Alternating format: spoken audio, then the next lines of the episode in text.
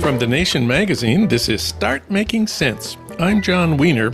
Later in the show, 11,500 members of the Writers Guild are on strike against the film, TV, and streaming companies, with picket lines up in LA and New York. Josh Gondelman will explain. But first, progressives and Biden, what is to be done about 2024? Bhaskar Sunkara will comment in a minute. Maybe you heard the news Joe Biden is running for re election. Many of our friends are worried about his decision. For comment, we turn to Bhaskar Sunkara. He's president of the nation, founding editor of Jacobin, and author of the book The Socialist Manifesto. He's also been a columnist for the Guardian US edition, and he's written for the New York Times, Vox, and the Washington Post. Bhaskar, welcome back. Thanks for having me. Well, our goal is to make sure Donald Trump does not become president again or any other Republican. Joe Biden is running. Are you supporting him? I am not supporting uh, Joe Biden for president. You know, I'll, I'll, if there's a left wing, if there's a progressive challenge to him in the primary that's that's serious, that is that is looking to build a base, I'll support that challenge. But I will be voting for whoever ends up the winner of the Democratic primary, as long as they're ready to oppose a reactionary uh, Republican Party. Well, Joe Biden, of course, is an incumbent, and incumbents usually win. Joe Biden beat a sitting president in an election less than three years ago by 7 million votes. He'll be running against the same guy this time, it looks like. So he ought to be able to win. But a lot of our friends are worried about him and, and wonder if there's an alternative. First of all, because he's old If he wins, he'll be 86 at the end of his second term, by far the oldest president ever. Don't you think he's probably too old to serve another full term? No, I don't think that's the main strike against Biden. I think there's a lot of speculation about his cognitive skills, about his energy, his commitment to the job, and I don't I don't think that's a line of criticism the left should be pursuing against him we should be looking at how, after a promising start to his administration, after saying he had New Deal sized ambitions, how he's uh, walked back. And obviously, he doesn't have both houses of, of Congress. He's facing a lot of barriers. He's facing Republican obstructionism. He's facing a divided party.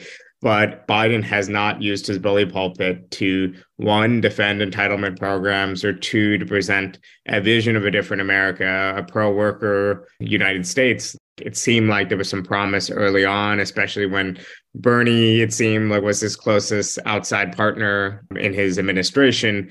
I, I think a lot of that has receded, and I think that's where we should criticize Biden. Uh, I, I just don't think we're on strong grounds to speculate about his health. And if anything, I think he's been more coherent in many of his recent speaking events including the State of the Union this year, probably more active being out there and visible than he was in um, much of 2022 and 2021. And there's another problem with Biden's candidacy, which is related to his age, which is that if something does happen to him, if he's incapacitated by a stroke or a heart attack, uh, his vice president will assume the duties of president, and his running mate, again, will be Kamala Harris. Kamala Harris is not a successful or popular figure in American politics. She she did enter the 2020 presidential primary, but she got so little support she withdrew before the first state voted. She got zero votes among Democrats when she ran for president 3 years ago. What kind of a problem or challenge is this right now? I mean, I think she was a strange choice to begin with. Biden obviously backed himself into a corner. I mean, he he won, pledged that he would have a a woman vice president, which is fine, but there was a lot of other uh, qualified candidates.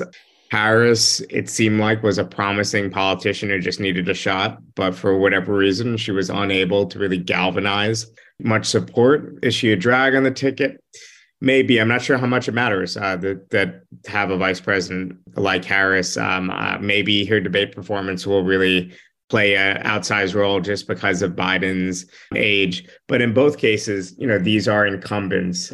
They should command the advantages of, of having the White House bully pulpit. they should benefit from the fact the economy seems to be improving. They should benefit from the fact that people are very angry at the Republican Party, particularly for you know its campaign uh, against abortion rights. You know, I, I, think that Biden comes into this contest by default as the favorite, and I'm not sure his vice president really matters. And if Harris did became become president because Biden is dies or is unable to uh, serve, you know, I think we could expect something very similar in her presidency than we we did from a Biden uh, presidency. A couple of other potential problems. The news last week was that the UAW has refused to endorse Biden for reelection. UAW, of course, historically was the most powerful force in America pushing for social democratic uh, government. Today, they say they're concerned about Biden pushing the transition to electric vehicles. Is that a problem? Well, I think it's a very bold decision. I think it is really well warranted. If I'm not mistaken, they are withholding a um, endorsement until concerns are met. And this relates to the transition in the auto industry to all electric vehicles and whether or not some of this transition would undermine the position of unionized workers and, and, and the UAW. It wasn't a blanket, we're not going to endorse Biden under any circumstance. So right. there's still plenty of time between now and the election. I'm sure, um, especially given where a lot of their um, unionized uh, workers are in, in places like Michigan, Biden will be keen to have that endorsement, to have that the the canvassing, the money, everything, everything else flowing his way, and hopefully they come to a agreement. I, I do think it's very significant for the labor movement in a good way, and that it, it reminds Democratic Party politicians that the support of labor is conditional and of course, we're all very worried about the far right. We're very worried about what a return of Trump or potentially even worse, a uh, DeSantis administration would be like. But I think it sends an important message. And the UAW, of course, was just recently uh, won over by a left wing leadership slate and has a lot of rank and file um, energy right now and might be gearing up for a potential uh, strike sometime later this year. So I think it sets them up in a really good position to keep Biden honest. And especially if there's a strike, it's very common for governments. And of course, you saw this with the rail strike to sell out center left governments to sell out their working class constituency in the name of labor peace to try to win over middle class voters and others who might be disrupted by strike actions. And with the potential for both a teamster strike and a uaw strike um, you know we'll be in a battle for public opinion but we don't want biden to weigh in on the uh, on the other side like he did with the uh, potential railroad worker strike inside the democratic party there's two announced uh, challengers to Biden Robert F. Kennedy Jr. and Marianne Williamson. What do you think uh, this is the significance of their candidacies? Well, I think the um, the Kennedy campaign is kind of a joke candidacy on fringe issues that no one should take uh, seriously, and I hope it doesn't doesn't go well. Uh, Marianne Williams has a very serious program.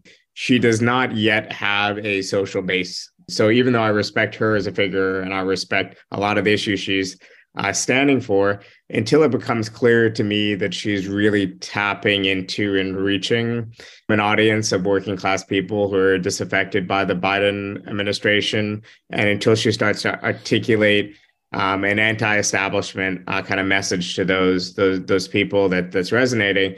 It's not something that you know I, I personally think the left should be devoting its time to, but I, I definitely respect her right to run. I hope she gets her issues out. It seems like I know she's um, viral star on TikTok and some other places, and and obviously reaching a young audience with that message but I guess I consider it maybe the the modern day or the 2023 2024 corollary to the Dennis Kucinich runs, uh, which did actually matter and, and actually put on the, the map certain things like single payer healthcare or, or at least brought it to the forefront in those debates. Well, now there's a, a new third party effort, No Labels. Its founding chairman is Joe Lieberman. Uh, he's told interviews that his group believes the American people, quote, are so dissatisfied with the choice of Presidents Trump or Biden that they want a third alternative. Is this a serious uh, threat to Biden? I don't think it's a threat. There's always the threat of these things happening, right? Bloomberg was really the one that people were worried about because he could throw so much money at it. But if you actually think about the last third party that got enough votes to matter or the uh, last effort. It wasn't nader actually. It was um uh, ross perot. And he was tapping into kind of a inchoate i wouldn't describe it as right wing but inchoate populist energy opposition to nafta you know really resonating uh, with people in some in some way. I don't see joe lieberman being the tribune of the people in that way I don't see even wealthier suburbs, you could say, in places like New York or Connecticut. Maybe you could imagine him picking over some voters, but even then, probably not, because one, I think abortion is going to be a very important issue in this election, especially in these suburban areas and the Republican Party and Trump has staked out such radical positions, it's really going to drive some of these middle class constituencies, you know, cement their place in the Democratic Party. And, you know, that's in the short term a good thing. In the long term, you know, as you as you know, I've I've always argued that there's some real risk in having a party trying a social democratic route through wealthy suburbs like Scarsdale filled with you know middle class upper middle class constituency that, that doesn't want to pay more in taxes like it, it kind of it, is a big contradiction. But in, in, the short term lieberman isn't going to tap into a kind of uh, everyday working person's sensibility and isn't going to tap into that suburban vote. I just don't know where his support is going to come from. And finally who's next in line especially among the progressives. You know, the last two elections, we've had Bernie being an astoundingly successful figure, uh, and Bernie is still pushing. I mean, just recently he had a opinion piece in the Guardian: U.S. workers deserve a 32-hour working week. He's still pushing. He's not going to run anymore. But who else do we have in you know on the bench? Well, Bernie is still doing fantastic work. So obviously he's pushing for the 32-hour work week. He was out today also demanding a $17 uh, minimum wage. There's a host of issues in which Bernie is really foregrounding these bread and butter universal concerns. It matters and it, it resonates with with people. And now I don't think there's a real successor to Bernie at the national level, at least from the left, or maybe even period, because because Harris obviously from the center isn't isn't much of a um, an alternative to Biden either. But um, on the left, obviously, you know, Bernie is slightly older even than Biden. He has spawned a, a lot of um, uh, successors uh, people like AOC, um, other squad members, but none of them have really proven their electoral viability beyond deep blue districts. And, and I fear that none of them have learned the rhetorical lessons of of Bernie Sanders, um, which is kind of that plain spoken class struggle language that obviously is extremely left wing, but could kind of transcend the American version of Democrat Republican partisanship in terms of um, his his his ability to connect to people's needs and to express left wing egalitarian ideas in a way that seems like it's common sense. You saw that with the repetition of his campaigns. Everyone knows a Bernie Sanders speech basically from heart. Millionaires and billionaires are the enemy. We're the only industrialized country that doesn't have healthcare for all. We need to fix that. We need to fight corporate greed. You know, there's a whole host. You could have a, a, a Bernie Sanders, you know, bingo. It, it's very, it's very easy to reconstruct one of his um, speeches. So obviously, we have a lot of work to do on the left building a viable national candidate, uh, getting both our, our, candidates but our organizations ready to contest for power. Obviously, part of that is, is building a base in a left wing trade union movement that does have the power and resources to shift political tides. So you saw that in a microcosm recently in Chicago. Where a left labor based coalition spearheaded by the Chicago Teachers Union with the help of other union locals like SEIU and Unite out there um, that were really able to make a uh, difference in that election that resonated with a base of a multiracial base of, of people on the, the left in Chicago, uh, kind of recreated in a sense the voting bloc of the Harold Washington base, the first black mayor of Chicago over 40 years ago, who ran in a uh, on on a left wing platform. And I think you're seeing what that labor core can mean and, and what its absence in a city like New York, where the unions didn't take a risk and make a big intervention in the mayoral race, has has led to kind of a, a centrist at best mayor and, and, and Eric Adams and, and quite a progressive city. And you can imagine what these shifts in the labor movement and the UAW and the Teamsters and a host of other unions could mean if if if that that power was tied to uh, real national uh, aspirations. And I, I, think that's the future. And I think you need both. You need organizations like the Democratic Socialists of America and a host of other more single issue organizations uh, banding together. You need unions being willing to take risk and take um, uh, dangerous, in a sense, political stances. And you need that candidate recruitment to go from beyond candidates who could win at the local or even state level up to people who could win at the at the federal level. And I think Bernie still has a role to play helping to cohere together that that new generation. You know our revolution was supposed to be an effort in that direction and that obviously didn't didn't work out but um but there i still have hope but uh not a lot for 2024 it's it's hard to imagine who would be the the, the challenger um uh, emerging. Bhaskar Sunkara he's president of the nation. He wrote about biden for the guardian. Thank you Bhaskar. Thanks for having me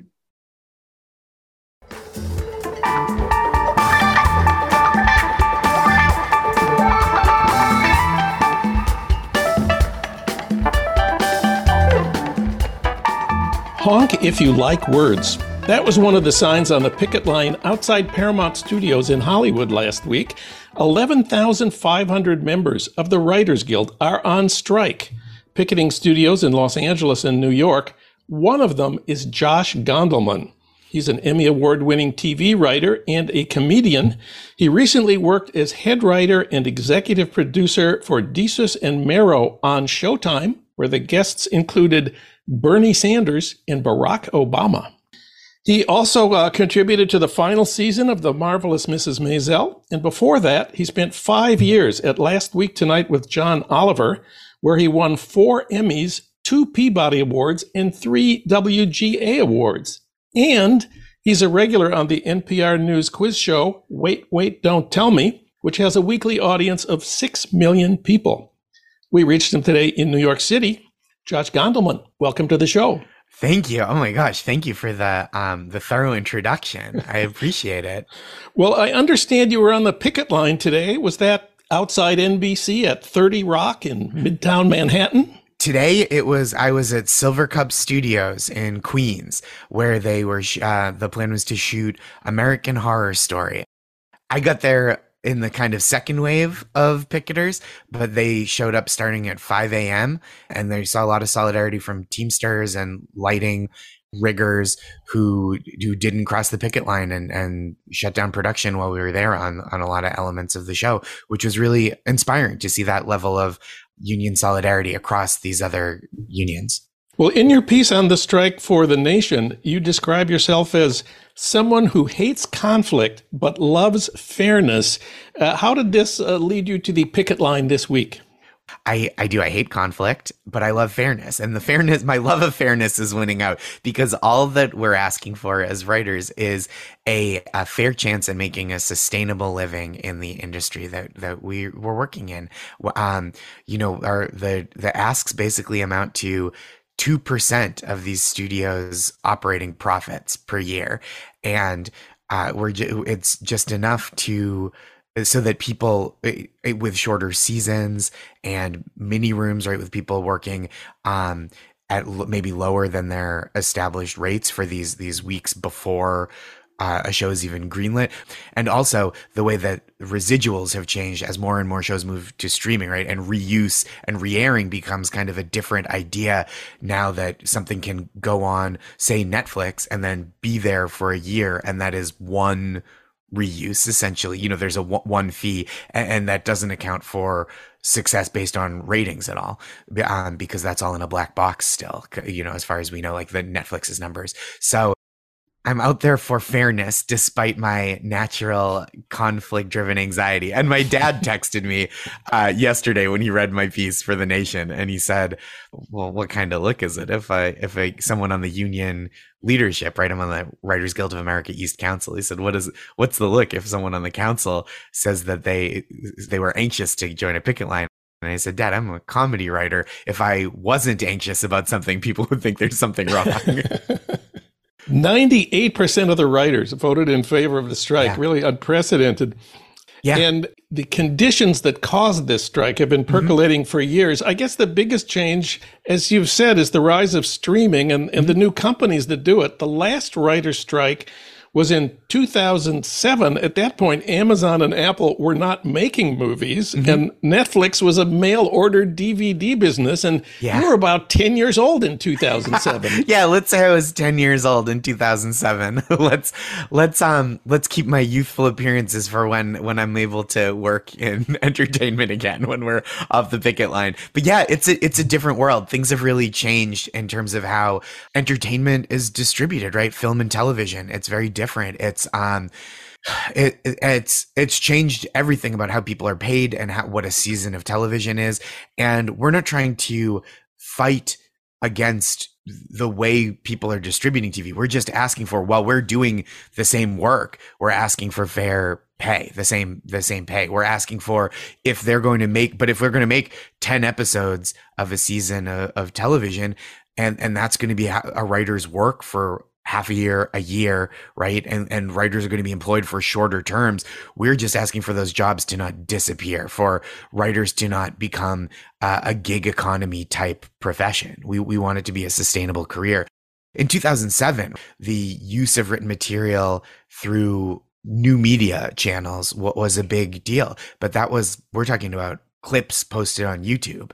And now it's the location for where people watch so much entertainment. And and so I think that is it is just the the whole landscape has changed and we're just trying to account for that and and keep writing a sustainable profession.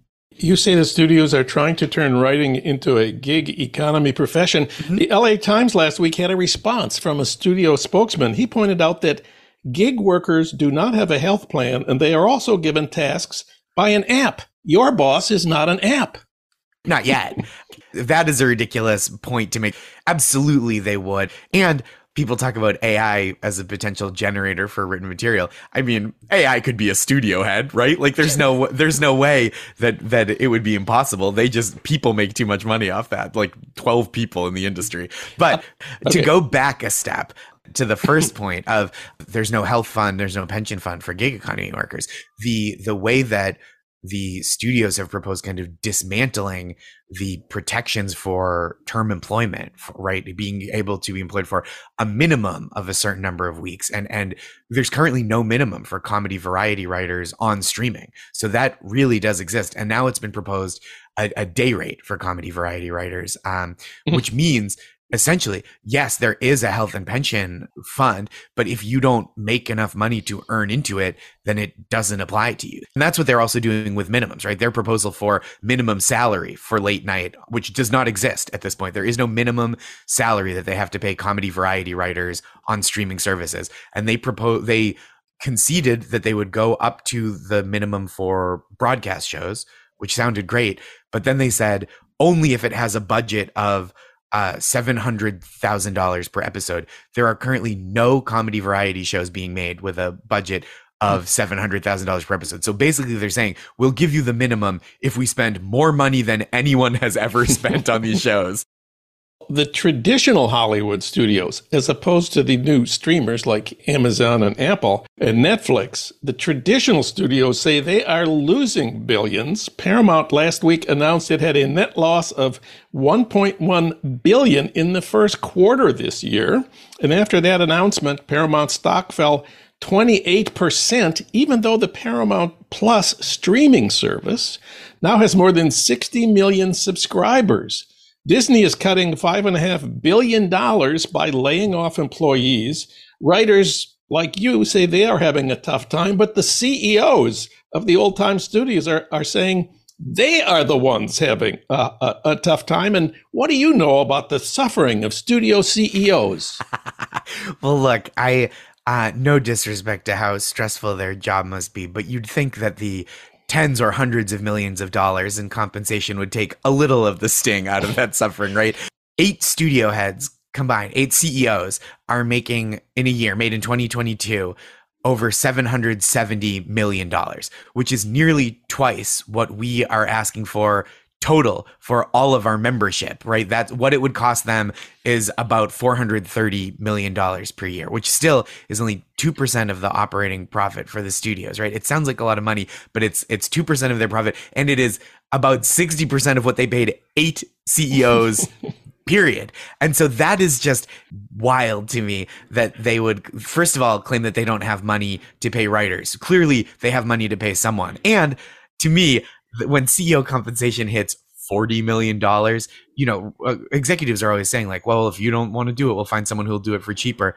You didn't think they couldn't offer these guys 20 million? Nobody would have taken 20 million to do that job. But I, I want to go back to your first point a little bit that they're saying they're losing money, right? They're they're all uh, crying poverty at this point, but they're all beholden to year over year, quarter over quarter growth for their shareholders, right? So it's not just enough that they're making, that they make money. They have to make more money than they've ever made every single year. And that is not uh, conducive to, first of all, creating good art, let's say. And even if you throw art out the window, it's not conducive to fair treatment of employees, right? It's not, it's not conducive to any kind of humane compensation or or or treatment.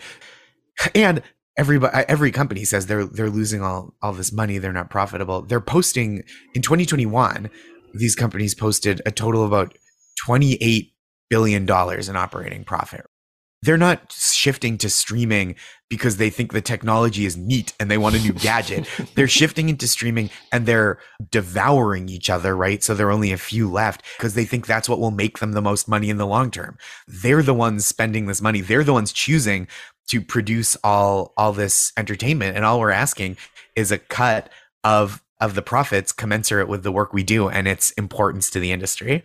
I understand that artificial intelligence is also an issue. Uh, you want the studios to agree that they will only work with human beings. I asked ChatGPT write a joke about the writers' strike. Okay. Here's, here's what ChatGPT came back with. Why did the studios cross the picket line during the writers' strike? Answer: To get to the other screenplay. Okay. Are we laughing? I, I'm I'm mostly just mortified by the concept, but it is our stance as a guild that writing work is done by writers who are people. So what we came to the table with was the proposal that AI not be allowed to generate scripts and not be able to generate underlying intellectual property that then writers could be hired to rewrite into script form for less money than it would, you know, than they would make to generate original ideas.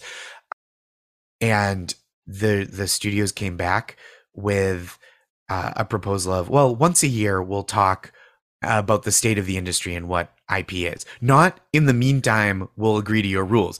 Just once a year, we'll update you on how thoroughly we've managed to uh, screw you through chat gpt and other ai devices and, and, and programs you know so i think it, it was incredibly offensive and it really jeopardizes writing as a profession seems to me though the chat gpt joke is not going to jeopardize writing no, as a profession. I mean, it, fortunately, when you see the the output of these of these algorithmic apps, right? Which are basically someone recently described them, and I wish I could credit who it was, but I think I heard it third hand as like a plagiarism jukebox because yes. it just pulls it learns from other writing and it pulls from other writing so it's not like there's this genius robot brain it just knows all the things that have been said and recombines them so like even if that's all it is now and that's unfit for production or even unfit to use to make an outline or a draft down the line these programs will get more sophisticated. And i don't think we want to get caught back-footed saying like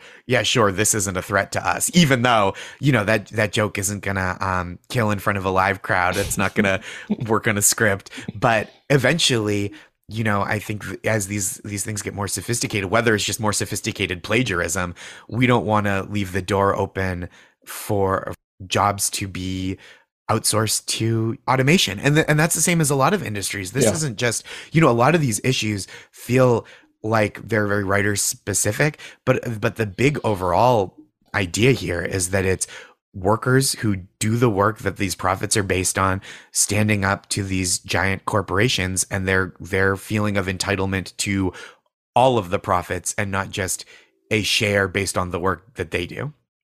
This strike could go on for a long time. The last strike in 2007 lasted 100 days. That's more than mm-hmm. three months. Netflix says it has three months of new programming ready to go.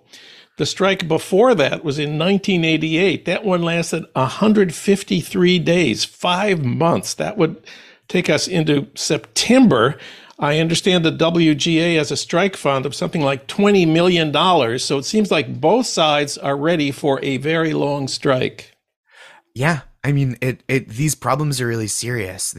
But I will point out the writers don't want to be on strike, right? We would like to be back to work. We'd be like we'd like to be doing these jobs that, you know, I think are rightfully pointed out as dream jobs and and making a paycheck. We just can't agree to a deal that doesn't ensure for the future of writing as a profession and writers as as human beings who do this work, right? And so I would love, and I think every person I've talked to on the picket line would love for this to be resolved as soon as possible. It's just that they haven't come to the table, the the studios, with a serious proposal that that creates stability and security and helps ensure that for the future of writers. And we're not going to negotiate against ourselves at this point. Like if they're not going to be serious, we'll wait for them to be serious. And and Teamsters and and crew as are respecting the picket lines, but it's not just uh, who's shutting down production. I mean, we've seen people from Amazon on the picket lines with us, from the Starbucks Union, from freelance musicians. There are students from CUNY, the City University of New York, have been out. I I think this is really a fight that's speaking to people across a lot of different industries because it is something that a lot of people are facing. You know, the specifics may be different from workplace to workplace, from industry to industry, but the broader themes I think are really resonating with people. And let me just add Hollywood Royalty is supporting the writers. Um, here in LA, where we record our show, uh, Jay Leno brought donuts to the picket line outside Disney in Yeah. Burbank. I read that Edie Falco refused to cross the picket line to promote her new series. Cynthia Nixon joined the picket line in Manhattan and said, without writers, there would be no television and there would be no film. So Yeah. you got a lot of support. I mean, it's really wonderful to see that people with this level of public profile that are doing it, but people who are consistently marginalized by the industry historically, people of color, uh, members of the LGBTQIA community, women, um, writers from those backgrounds are going to be the the people that feel it first when they're when the studio squeezes people, when the studios squeeze people and make it harder to have a consistent career, when healthcare is harder to have, and um and you know when you when it's harder to afford to have a family to wait the the months sometimes it takes between gigs and i think that's like it's really unfair and it's really something that we're trying to fight against as a guild. But Okay. to go back a step there's only so much you'll be able to do without writers in the interim. The fact that the late night shows are already off the air you know that shows that like every day the work writers do is central to that production. You know maybe netflix has three months but like does nbc does disney like maybe they do maybe they don't but them saying oh we can wait you out is just saying we're going to continue to try to make you take less than you deserve as long as we can hold out. For them to brag about how much they've stockpiled isn't impressive to me. It just shows like yeah they'll they'll continue to try to treat us badly as long as they can afford it Josh Gondelman. You can read his piece about the strike. Writers like me have shut down Hollywood at thenation.com. Josh, thanks for talking with us today. thank you so much jon it was a pleasure Start Making Sense, a podcast from The Nation magazine, is co produced by the LA Review of Books and recorded in Los Angeles at our Blythe Avenue studios. Renee Reynolds is our associate producer. Alan Minsky is our producer. Ludwig Hurtado is our executive producer. Didi Guttenplan is editor of The Nation, Bhaskar Sunkara is president of The Nation, and Katrina vanden Heuvel is publisher and editorial director of The Nation. Our theme music is from Barcelona Afrobeat, licensed by Creative Commons. You can find out more about Start Making Sense at thenation.com and subscribe to Start Making Sense on Apple Podcasts or wherever you get your podcasts. I'm Jon Wiener. Thanks for listening.